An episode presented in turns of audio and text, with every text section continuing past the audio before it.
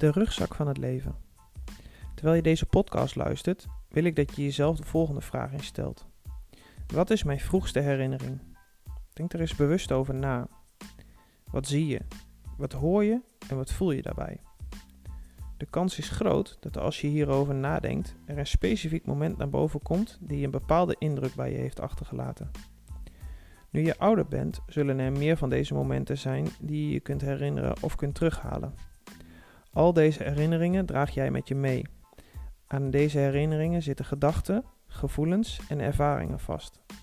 Sommige van deze ervaringen hebben littekens achtergelaten en sommige hebben je het ultieme gevoel gegeven.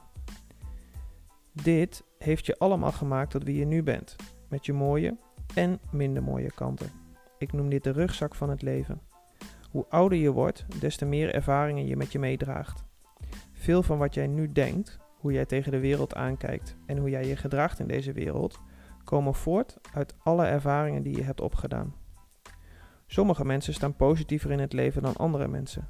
En het maakt ook zeker uit waar je bent opgegroeid. In deze podcast wil ik je meenemen in de wereld van overtuigingen en de invloed op jouw huidige leven. Ook wil ik met je delen wat affirmaties zijn, de kracht van herhaling, om deze zaken en deze ingesleten patronen te kunnen doorbreken. Volgens Van Dalen is een overtuiging een sterk gevoel van de waarheid of valsheid van een zaak, waarbij overtuigingen datgene waar iemand van overtuigd is betekent. Overtuigingen hebben we allemaal. Het is de brandstof van je identiteit. Het is waar je voor staat, in gelooft of waarom jij bepaalde keuzes maakt.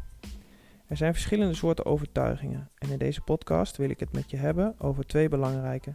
En dat zijn belemmerende en bekrachtigende overtuigingen. We groeien allemaal op met ons eigen verhaal. Dit verhaal is een aaneenschakeling van momenten die je bewust en onbewust hebt meegemaakt. Nu je wat ouder bent en deze podcast luistert, heb ik een simpele vraag aan je. Wat is jouw verhaal? Hoe denk jij over jezelf? Hoe denk jij over de ander? Wat vind je van je leven? Wat is belangrijk voor jou en wat is absoluut niet belangrijk voor je? Grote kans dat jij iets anders zegt als je vader, je moeder, een collega, je partner, je buurman of een vriend. En dat komt doordat we allemaal een ander verhaal hebben. Al deze verhalen samen nemen we mee in onze rugzak door het levenspad. Sommige overtuigingen veranderen door de jaren heen en andere blijven misschien je hele leven hetzelfde. Zaken die veranderen zijn bijvoorbeeld je ideeën over eten. Waar je vroeger zei dat je het niet lekker vond en daarbij bleef, proef je nu misschien wel veel dingen die je nog nooit hebt gehad. Overtuigingen die je je hele leven kunt vasthouden en die vroeg ontwikkeld worden, zijn bijvoorbeeld je zelfbeeld. Je zelfbeeld bepaalt voor een groot gedeelte hoe jij over jezelf denkt. Als jij jezelf niet zo waardevol vindt, kan het maar zo zijn dat jij je leven lang vecht tegen die manager, die leidinggevende of de directeur, die zichzelf juist wel waardevol vindt en misschien juist door die kwaliteit wel op die positie zit. Onze rugzak wordt gevuld met ervaringen die we meemaken. Veel van deze ervaringen leiden tot overtuigingen. En deze overtuigingen beïnvloeden de keuzes die jij maakt in je leven. Er zijn overtuigingen die ons helpen en er zijn overtuigingen die ons tegenhouden. Ik wil je uitdagen om eens te kijken naar je overtuigingen en daar een lijstje van te maken met daarachter de vraag of jij ze belemmerend of bekrachtigend vindt. Ik heb hier een aantal voorbeelden van overtuigingen om je een beetje op weg te helpen. Ik mag geen fouten maken. Ik mag de controle niet verliezen. Ik sta er altijd alleen voor. Ik ben het niet waard. Anderen luisteren toch nooit naar mij. Ik moet me altijd sterk voordoen. Ik kan dit toch niet. Misschien herken je wel een paar van deze overtuigingen bij jezelf of misschien wel bij anderen. Naast deze belemmerende overtuigingen wil ik ook een aantal bekrachtige overtuigingen met je delen om ook hier inzicht in te krijgen. Ik ben goed zoals ik ben. Ik maak fouten, maar ik ben lerende. Ik hou van mezelf. Ik mag ook kwetsbaar zijn. Ik luister naar anderen om ze te begrijpen. Ik ben zelfverzekerd.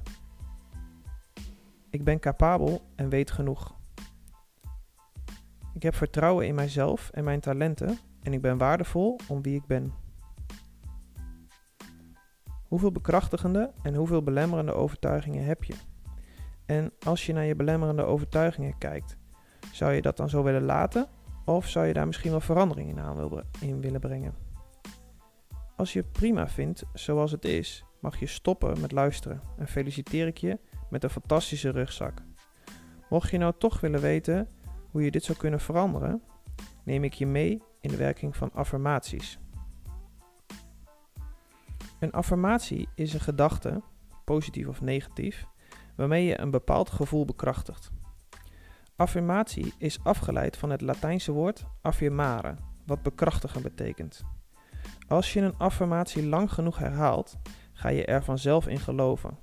Dus om naar bekrachtigende overtuigingen te kunnen komen, zul je positief geformuleerde affirmaties zoveel mogelijk moeten herhalen om resultaat te zien.